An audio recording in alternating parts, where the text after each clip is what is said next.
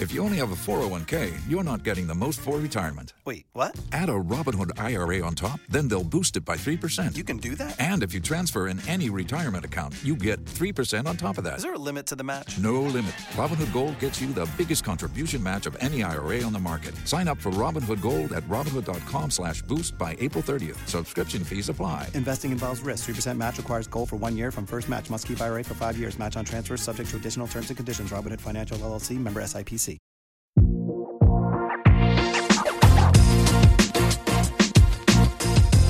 Behind the Knife, the surgery podcast. Relevant and engaging content designed to help you dominate the day.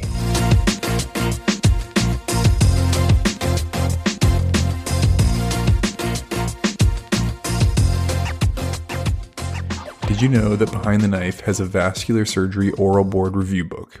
It is true. A couple of years ago, we realized that there were no resources to help us study for the vascular surgery boards.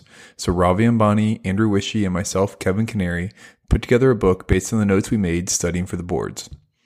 It has 60 of the most essential cases in vascular surgery in a question and answer format, similar to what you might find in an oral board scenario. We start off with the diagnosis making, talk through the brief surgical procedure, and then cover the common complications for all 60 of the scenarios. Whether you're looking to excel in the wards or crush the boards, this book is for you. Check it out on our website or on Amazon. It is titled Vascular Surgery Oral Board Review Behind the Knife Premium. Hey, BTK listeners, it's your Miami Trauma team back for another Journal Club episode. Today's episode, I think, is quite relevant given recent events because unfortunately, at the time we're recording this episode, there were not one, but two mass shootings in the country in the last week. So today, our episode will be focusing on gun violence. Injuries are the most common cause of death among children, adolescents, and young adults between the ages of 1 and 24 years in the United States. The Center for Disease Control has recently published in its WISQARS data, which is the web based injury statistics query and reporting system database, reporting that starting in 2020 and for the first time ever, firearm related injuries became the leading cause of death in ages 1 to 19. This change signifies both the rising number of firearm related deaths in this age group and the nearly continuous reduction in deaths from motor vehicle crashes. Major medical journals have dedicated editorials, perspective articles, viewpoints, and themed issues to this subject in these past months. While this might be surprising to some, this comes with no surprise to trauma surgeons, as we're busier than ever taking care of young Americans injured by firearms across the US. There have been over 120,000 firearm injuries yearly in the United States, which is 329 firearm injuries daily or three 9-11s every month, and over 45,000 deaths in 2020 only. About 124 people die every day due to firearm injuries. Most deaths occur outside hospitals, and we surgeons don't even get a chance to try and save those lives. For violent firearm injury, about three out of four survive. This has a major cost to the US of over $150 billion yearly, which is more than the entire Health and Human Services annual budget. That doesn't even include other quality of life factors related to mental health, post traumatic stress, sense of safety, and uh, community stability. Until recently, gun research was not afforded federal funding. The Dickey Amendment of 1996 stopped any funding to the CDC if it could potentially advocate or promote gun control which essentially banned any gun violence research. This amendment, lobbied by the NRA, the National Rifle Association, was a reaction to a 1993 New England Journal of Medicine article by Arthur Kellermann and colleagues. The research found that gun ownership tripled the risk of homicide in the house. Unfortunately, the amendment led to almost three decades with a total paucity of funding on firearm injury and gun violence research. There is no comprehensive national data source on firearm injuries, with current databases missing large swaths of population. It wasn't until 2012, where the Sandy Hook Elementary School shooting, where former President Obama specifically directed the CDC to conduct research into the causes of gun violence and prevention, that any federally funded study was performed. And in 2018, congressional negotiators finally reached a deal to change the language of the bill to allow for research. The first round of government funding for such research went into effect spring of 2022. Even still, research funding is woefully inadequate, with only 12 million allotted for gun violence compared to 88 million for road traffic injuries and 335 million for cancer. Research is critical to reducing gun violence so we can properly understand true risk factors for firearm injury. In short, we're interested in both primary and primordial prevention, the upstream causes. Based on the best evidence to date, violence is both a cause and consequence of social inequality. Structural inequalities intersect and compound the burden of firearm related injuries. Income, poverty, underfunded public housing, under resourced public services, underperforming schools, lack of opportunity and perceptions of hopelessness, the ease of access to firearms for high risk individuals, and citizens' low trust in institutions have all been identified as social factors influencing this burden. The lack of funding, however, has meant that researchers have had to be creative in designing unfunded and underfunded methodology in order to approach these issues, even if tangentially. Rather than dissecting each study's robustness today, though, as all will have drawbacks due to the social context of limited funding, we instead will use this as a call for more funding and more research so we can design solutions based on evidence instead of ideology. The hard, indisputable data shows that the US is a severe outlier when it comes to gun violence. The reasons for this are multifaceted, complex, controversial, and likely unique to US history and culture. Thus, we should explore all potential causes and their relation to each other. We will use one such recently published paper as a jumping off point to do that. Right. So, getting into the topic of our paper, specifically, we will be discussing a recent paper that's out of the JAMA Open Network, and it's entitled Association of State Level Firearm Related Deaths with Firearm Laws in Neighboring States. It's a paper out of the School of Public Health at the University of Alabama at Birmingham by Dr. Liu and his colleagues. Along with this paper, we have a few others that we reference throughout the episode. And I just want to stress that we're not here for political arguments. We just want to have a frank, evidence based discussion about this problem that has been especially prevalent these last few years. So let's get right to it. Essentially, the authors point to recently increasing numbers of gun related deaths that have occurred in recent years since the pandemic. They also note that this is an extension of a prior paper from Dr. Liu, who previously did a similar observational study in the American Journal of Preventive Medicine. In that study, he used state data from 2000 to 2017 to look at the association among state firearm deaths, state firearm laws, and presence of neighboring states with more lenient laws. In that study, they found that weaker firearm laws in neighboring states correlated with more firearm deaths within a state, and concluded that having neighboring states with more lenient laws may undermine the effectiveness of within state firearm laws. This newer study differs from the previous one in that they use a much more granular approach to how they categorize different firearm laws and also use a different spatial analysis to account for geographical distances between states. Diving a little more into the methods, the authors used the CDC WISQARS database between 20, 2000 and 2019. The primary outcome was firearm related death, with secondary outcomes being firearm related homicide and suicide. For data on firearm laws, they used the State Firearm Law Database, which was created by Dr. Siegel out of Tufts University. This is an interesting part of the study because this database has 14 different categories for the laws, which included buyer regulation, dealer regulation, background checks, domestic violence related gun laws, concealed carry laws, etc. So it really gives a granular look at the effectiveness of each of these different laws. We will have a reference to Dr. Siegel's paper, which includes all these categories in the show notes. The authors included nine categories that have uh, previously been found to have a possible association with interstate movement of guns and gun related mortality. These categories were a background check law, which is universal background checks at the point of purchase, a licensed dealer laws, which require state dealers for a license for handgun sales, permit laws, which include requiring a license to buy any gun, gun show laws, which require background checks for handgun sales specifically at gun shows, violence prohibition, which prohibit firearm possessions for people who have been convicted for committing prior violent misdemeanors. Record keeping laws, which require private sellers and licensed dealers to keep records of gun sales straw purchase laws, which prohibit purchasing a handgun on behalf of someone else, relinquishment laws, which require those to relinquish firearms after they're prohibited from possessing them, and the may issue laws, which gives authorities discretion to decide whether to allow a concealed carry permit or ban all concealed weapons. So, after finishing with these categories, I'll also uh, add that the authors also made sure to control for other covariates that can affect the number of violent deaths, like population size, unemployment, poverty, education, property crime rates, which they used as a measure for propensity for crime in the state, and others. They also looked at population percentage with a hunting license, a per capita number of licensed gun dealers, those as indicators for household uh, gun ownership, and uh, measured the state sentiment towards firearm regulation using voter data, which has been previously associated with rates of firearm injury.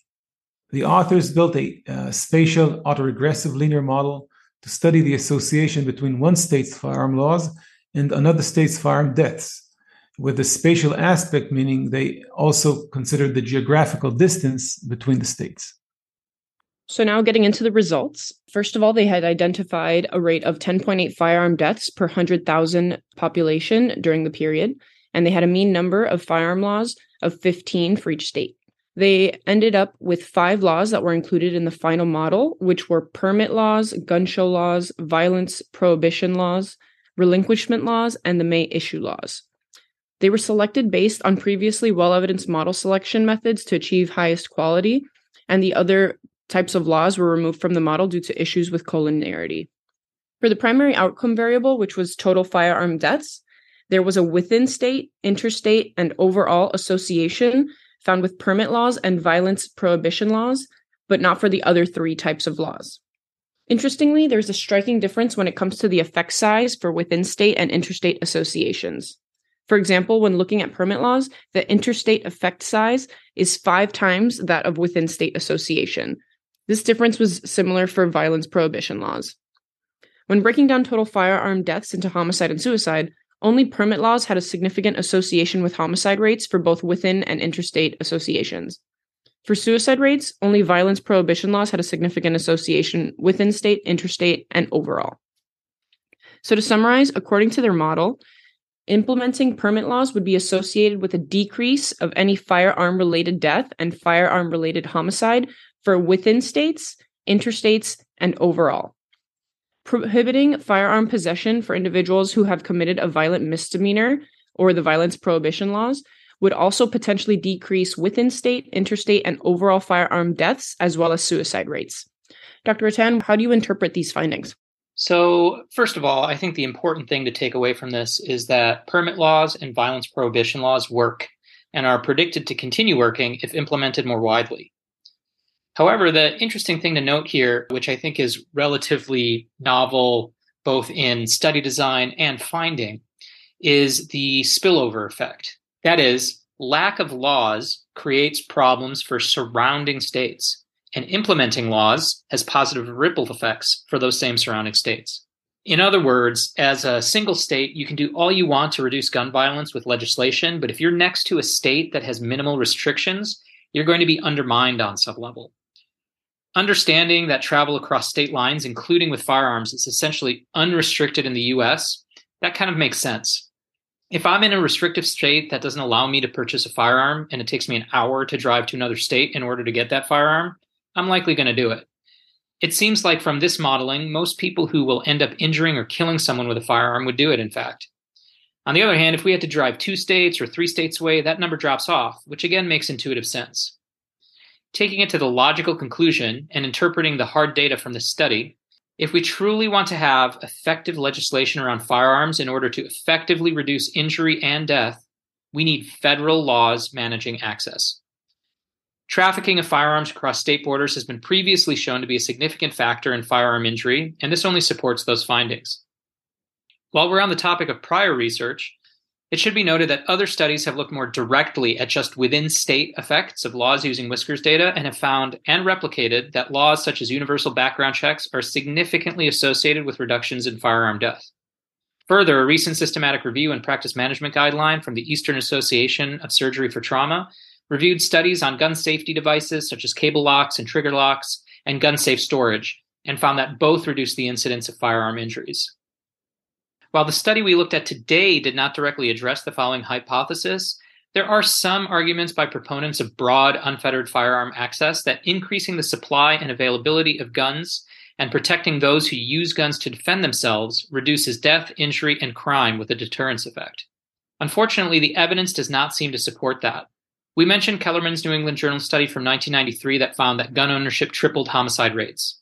Living in a house with someone who owns a gun also triples your death rate, largely for women, who are the vast majority of people killed as a result due to intimate partner violence. These findings have been reproduced consistently over time and through a variety of methodologies, as well as systematic reviews and meta analyses. When zeroing in on mass shootings like those that have happened the week before this recording in Virginia and Colorado, the vast majority, over 75%, are perpetrated with legally obtained firearms countering the oft made argument that legislative interventions have no role because shootings are happening with illegal guns. Further, protecting people who use guns to defend themselves with what is commonly known as stand your ground laws has never been shown to reduce homicide rates. In fact, in most states, there is zero correlation between stand your ground laws and effects on crime. It does not act as a deterrent. In some states like Florida, there are actually significant double digit percentage increases in crime and homicide. And overall, what stand your ground laws have been repeatedly associated with in robustly designed studies is an increase in firearm homicide.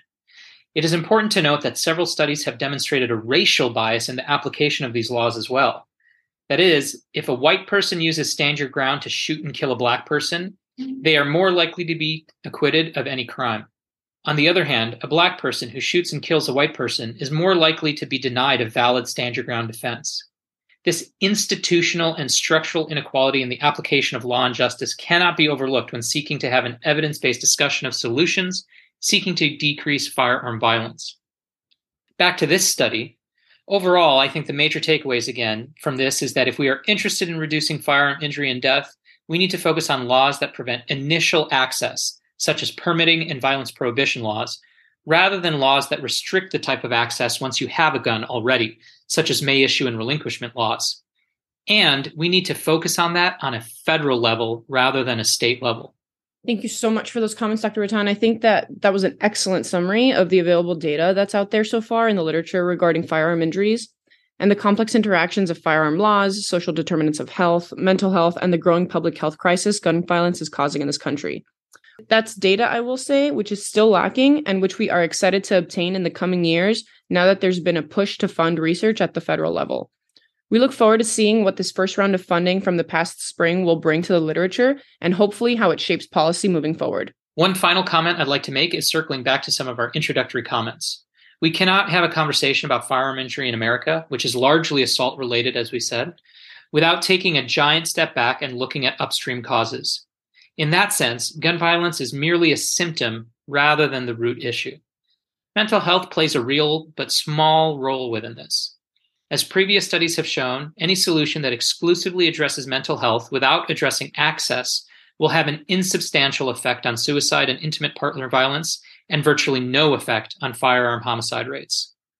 The larger issue is the inequity and injustice that is baked into our social fabric. Among developed countries, we have some of the worst racial and socioeconomic disparities in income, education, food and housing security, upward social mobility, gender based violence, and institutional racism. A true comprehensive approach to reducing gun violence cannot start and end at firearm access, but must also address the structural inequalities present around us. Thanks for these comments, Eva and Rishi. You know, we're discussing the issue of uh, firearm injuries, violence, and law. And obviously, I'm learning that the uh, topic of gun ownership has unique cultural and legislative significance uh, in the United States. Uh, now, I would like to share my own perspective as both an international medical graduate coming for fellowship in a major uh, urban trauma center in the United States, and also as a person coming from Israel, a region of conflict where there is a mandatory military service, and having served myself for several years in the Israeli army. So during fellowship, the amount of firearm injuries I saw getting to Ryder on a daily basis, it was unfathomable.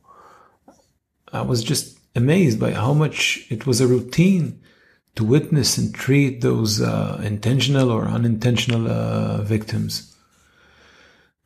And I understand there's concern by many people that firearm laws will limit and endanger uh, their freedom and their constitutional rights. However, I, I just can't understand how people ignore the fact that the current state of affairs with firearm violence it's close to anarchy. I mean, people are injured and killed every day. And you don't get to hear about almost any of it unless it's a mass shooting. And if you think there should be no change with how firearms are handled, it means you think that everything is okay right now and there is no problem. And let me tell you what I saw and what trauma surgeons know. There is a big problem. And we've talked about it and you've listened uh, to the numbers. And there might be a question of what exactly needs to be done, but the things have to change. Now it's time for our quick hits. Number one, firearm injury is the leading cause of death in the US among ages 1 to 19. Number two, for every person killed violently by someone else with a firearm, there are three survivors. Number three, gun ownership triples the risk of homicide. And number four, permit laws and preventing people convicted of violent crime from owning a firearm decrease firearm related death and have a positive ripple effect even outside state borders. In short, for effective reduction of firearm related injury and death, federal legislation will be a more effective strategy than state by state. That's it for now from your Miami Trauma team, but we'd like to wish you a happy holidays, happy new year, and keep dominating the day. Be sure to check out our website at www.behindtheknife.org for more great content. You can also follow us on Twitter at Behind the Knife and Instagram at Behind the Knife Podcast. If you like what you hear, please take a minute to leave us a review. Content produced by Behind the Knife is intended for health professionals and is for educational purposes only. We do not diagnose, treat, or offer patient specific advice. Thank you for listening. Until next time, dominate the day.